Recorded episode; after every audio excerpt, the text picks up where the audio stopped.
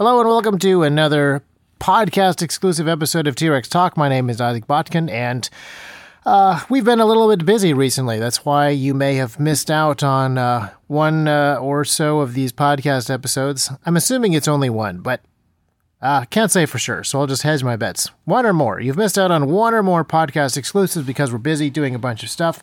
Uh, I can't comment on any of it, of course, but I, I can uh, merely say that some changes cannot be made quietly. Our IWB holsters are temporarily unavailable for purchase while we finish the last major steps in retooling our production line. Now, today I want to talk about a, a news article that I read last week. It's kind of interesting on a couple of levels. Uh, as usual, gun control activists are recommending different types of gun control.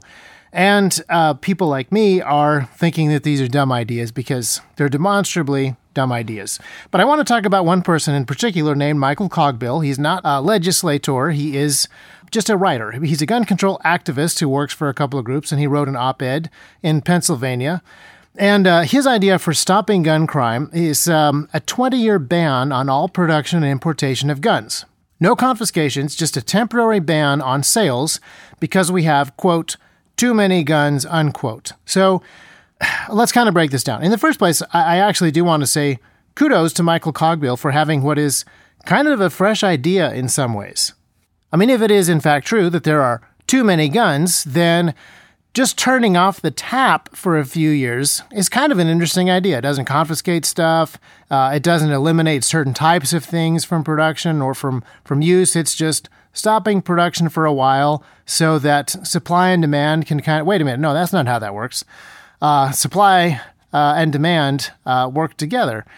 A temporary ban on production and importations, and everybody else gets to keep everything that they have, actually seems fairly open handed and somewhat open minded. But it is actually a terrible idea for a whole bunch of moral, legal, constitutional, and practical reasons.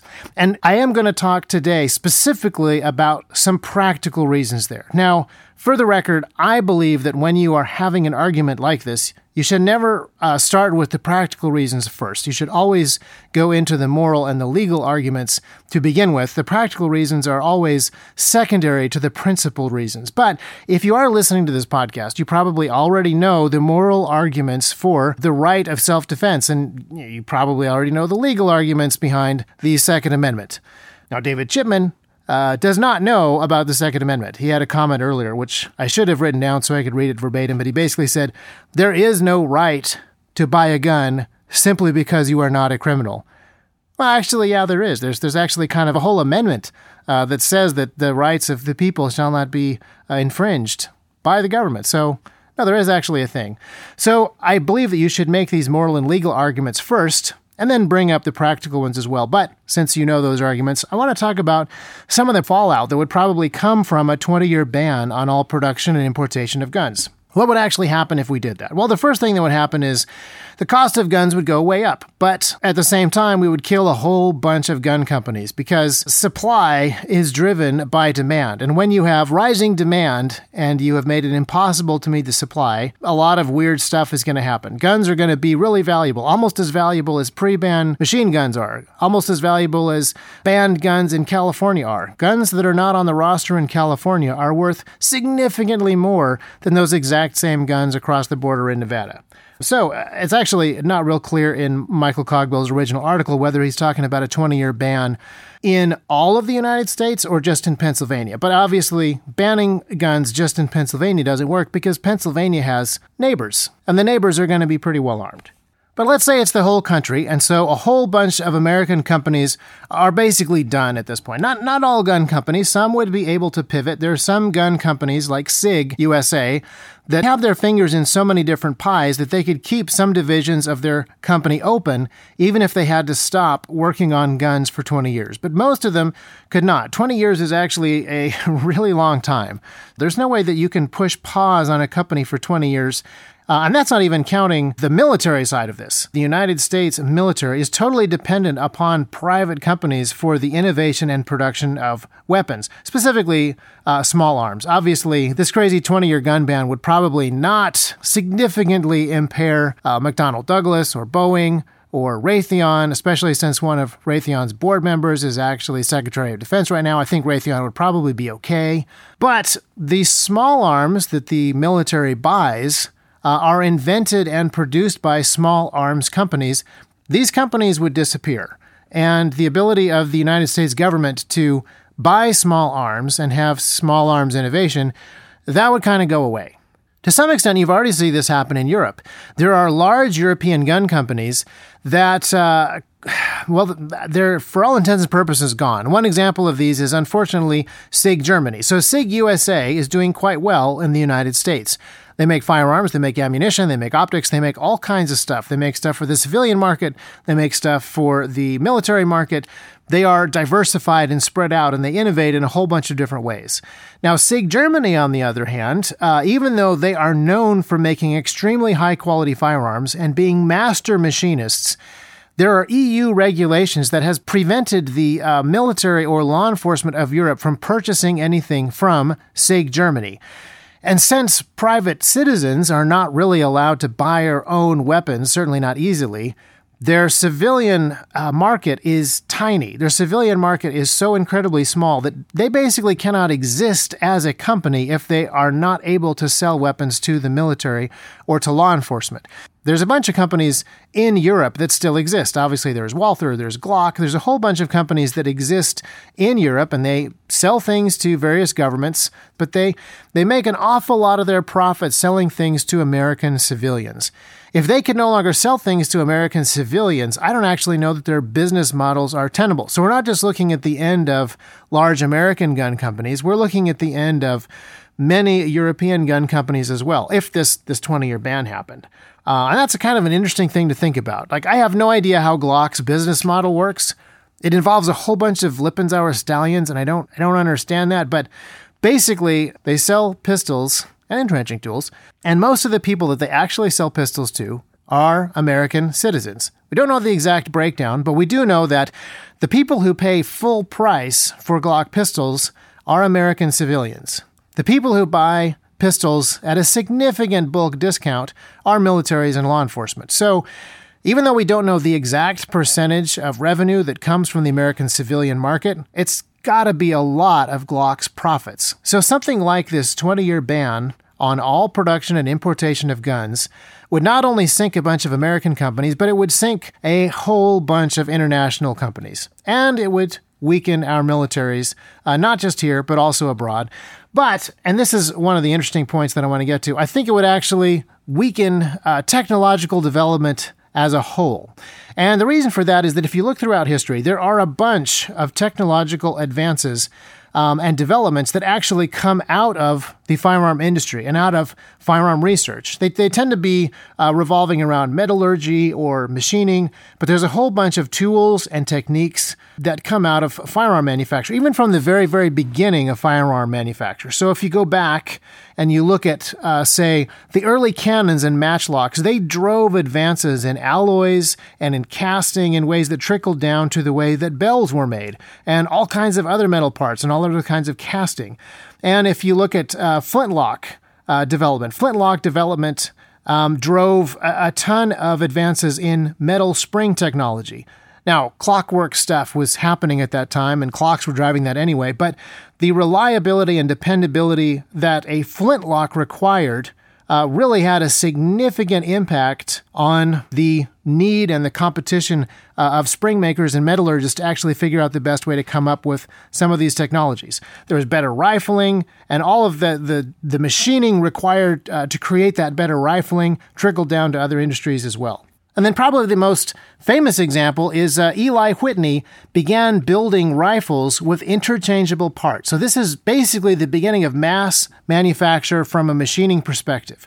Instead of every rifle being hand built out of parts that are then hand fit so that no part from rifle A can be used in rifle B, he said, no, these are all the same parts. They all need to be made to the same specs and exactly the same dimensions so that all of the pieces of the rifle should be the same in function, and so they should be the same in dimension so that anybody can buy the pieces that they need to fix their rifles. Possibly this is the beginning of the right to repair movement. So Eli Whitney's machining capability that he developed in order to make interchangeable parts for rifles completely changed the way that mass manufacture worked, that machining worked, and that mechanical parts worked. Now, you can always make the argument, of course, that this was going to happen anyway. That's true, and yet there's a reason that a lot of these advances do come out of the firearm industry, and it's something that I think that uh, we tend to shy away from, and we shouldn't. The left likes to talk about how weapons are designed to kill. And sometimes I've even heard people talk about, oh, yes, this is an interesting piece of technology, or yes, this is a, a fascinating invention that, that changed this and changed that. What a shame that it revolves around something that was only made to kill. And oftentimes we, we kind of want to uh, steer away from that classification of weapons, but I don't think we should. Part of the reason that there is so much competition and so much innovation and so much need for constant improvement and development in the weapons field is simply because weapons are designed to kill. In a situation where killing is the only way to preserve life, it matters a lot. And so you need the tools that are going to enable you to preserve life by either uh, shooting an animal that you can then use to feed your family with, or actually having to use lethal force to stop somebody from taking your own life or some other innocent lives. In those sorts of situations, you need those weapons to be reliable. You need those weapons to be effective. And the ability to bring lethal force to bear in those situations is very widespread. It's not as unique as you would think. And so the need for tools to be readily available to deal lethal force in those situations is very high. And that's why you see so many innovations coming out of the field of weapons development. Metallurgy is driven throughout the centuries by weapons technology because weapons are vital. Weapons are vital if you are a bad guy trying to do bad things, but weapons are equally vital if you're a good guy trying to stop bad guys from doing bad things. That's why there's always a need for better weapons. There's always an arms race that is going on. And even though it's easy to demonize this, it's very important to realize that a weapon that is designed to kill is also very capable of being used to preserve life in that situation. And that's why you have guys like Eli Whitney trying to come up with better ways of making better guns and making guns cheaper. He wants effective weapons and he wants them in the hands of a larger number of people. And he wants that weapon, once it's in the hands of that person, to be easily repairable so it's functioning a larger percentage of the time. And that's why there is so much thought and effort that is dedicated to weapons technology specifically throughout the ages. It's something that uh, liberals will often poo poo or try to denigrate in some way, but it's actually really fascinating and it shows what incredibly high premium people placed upon good, solid weaponry. If you really look throughout the history of civilization, you will find that civilizing influences appreciate good weapons and they are so incredibly desirous of having powerful and effective and commonly available weapons to preserve that civilization that you see a lot of economic effort and a lot of technological effort being focused in those areas. And if you look at today, right now in the United States today, I would say that the people who make optics for weapons, the people that make lights for weapons, they're really pushing the envelope in terms of thermal management and ruggedization. Are there people making lights and optics in other areas? Well, of course there are, but they're not being held to the same rigid uh, requirements. Um, Sony and Canon are making great camera lenses, but those camera lenses are not being held to the same life or death standards that, say, Leupold or Trijicon's optics are. They have a slightly different design requirement, and so they're pushing the envelope in completely different ways, ways that are extremely important. So let's say that you are NASA and you need something that is incredibly rugged. Are you going to go to Canon or are you going to go to Trijicon? Oftentimes, you'll find that some of these weapon companies are actually developing technologies that are more useful uh, in different areas than you'd think. Um, suppressor developers are doing all kinds of really cool things with exotic materials. And I mentioned NASA before. Obviously, there's a bunch of uh, billionaires uh, that are building rockets so that they can shoot themselves into space. So there's a bunch of people who are doing really cool supersonic fluid simulations and messing around with exotic materials for the purpose of rocketry. And yet, that stuff doesn't trickle down to the small guys quite as quickly when it's being worked on by very large military contractors or very large uh, internet bookstore people. I, did not expect Jeff Bezos to be one of the pioneers of rocketry in my lifetime. But one of the things that happens with the arms industry is it is actually far more competitive a lot of the stuff that's developed by that arms industry trickles down to smaller shops much faster. So there are far more people building suppressors with exotic materials than there are people building interplanetary rockets with exotic materials. And the research being done by these small suppressor developers is far more likely to be floating around uh, and inspiring other developments. 3D printing in the gun industry and small scale machining. Again, the number of small shops that are working on weapon technology is something that is tremendously helpful. It's not just a few giant corporations that have all their secrets locked up in a vault. There are tons of people with small shops and good CNC machines developing their own machining capability, and they're building firearms. They're building things that require extremely tight tolerances. They're building things that require extreme reliability. They're building things that have to put up with all kinds of abuse and terrible environments, and they're doing all this stuff on a very small scale in a very competitive free market. I'm actually kind of surprised at how free the firearm market actually is, because in many ways it is far more regulated than any other market. It pays extra taxes. There's a 10% excise tax on every firearm that is made and sold. The market is limited in all kinds of ways. Like like I mentioned, there's a ton of guns that you can't even buy in California, one of the largest retail markets in the entire country a whole bunch of firearm development can't even touch that market. And yet, there is a huge amount of competitive, free market spirit in this small industry.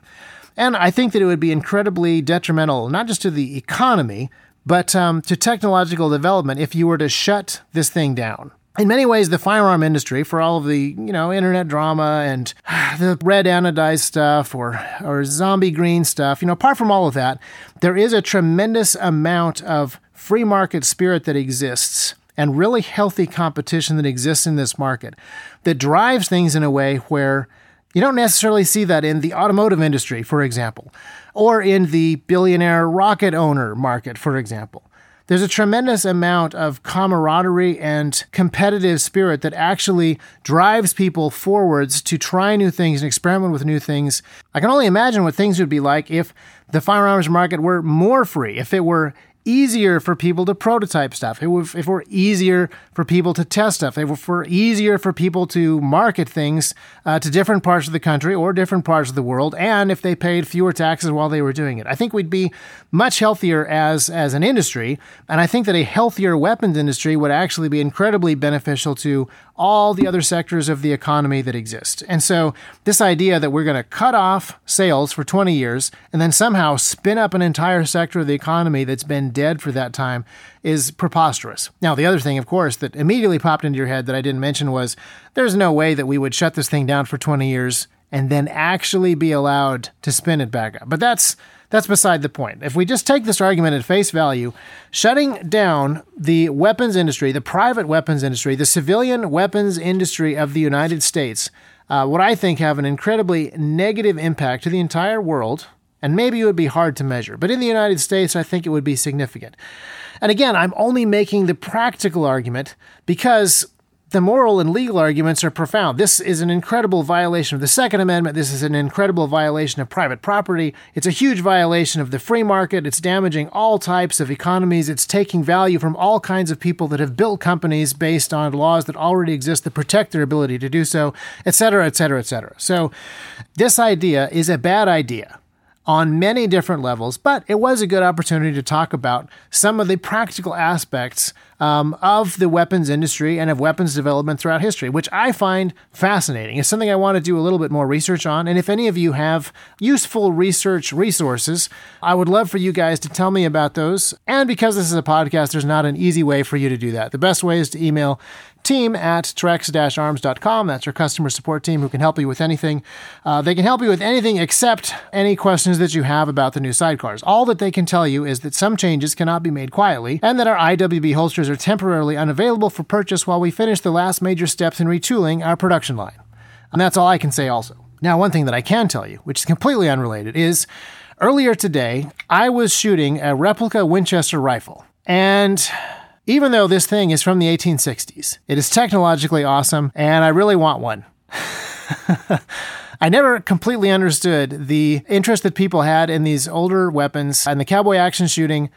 I totally get it now. I completely get it. And the only thing that I need to figure out now is if I want a Winchester or a Henry. And I want to start collecting some of the earlier iterations of weapons technology that sparked tremendous developments in either metallurgy or machining, or even the way that the military did different things tactically because of the weapons that they had at their disposal. Um, there are developments in history that are major milestones that spark tremendous changes.